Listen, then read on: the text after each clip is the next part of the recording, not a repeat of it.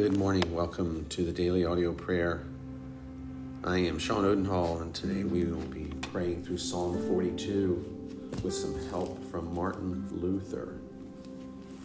Psalm 42 is the first psalm in the second book of the Psalms. It's a very familiar psalm. It's a very famous chorus worship song that was written in the 70s. Uh, as the deer pants flowing streams, so pants my soul for you, O God.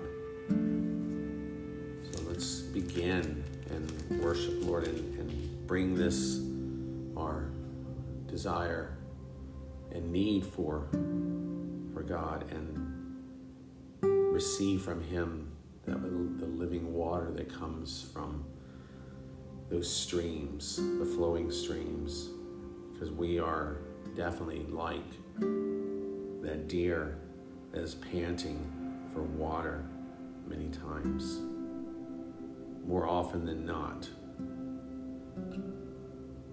Lord, as we come before you, the question is given to us why are we cast down?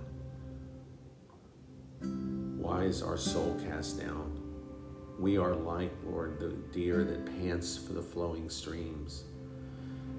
Our souls pant for you. We desire, we need closeness. We need the living water that you provide. For our souls thirst for you, O God.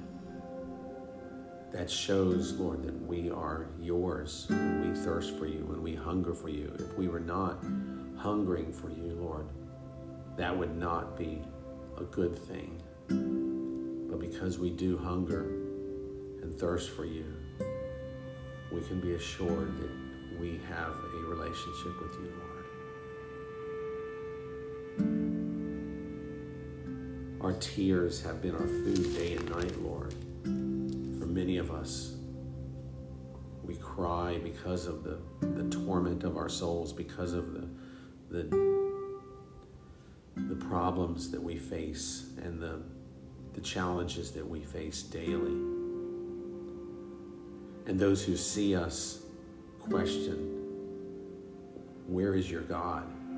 But we remember as we pour out our soul to you, Lord, that we would go. We remember the times that we would go with the, those in our church, Lord, the believers. We would go out and with them in procession to the house of God, with glad shouts and songs of praise, and a multitude keeping festival.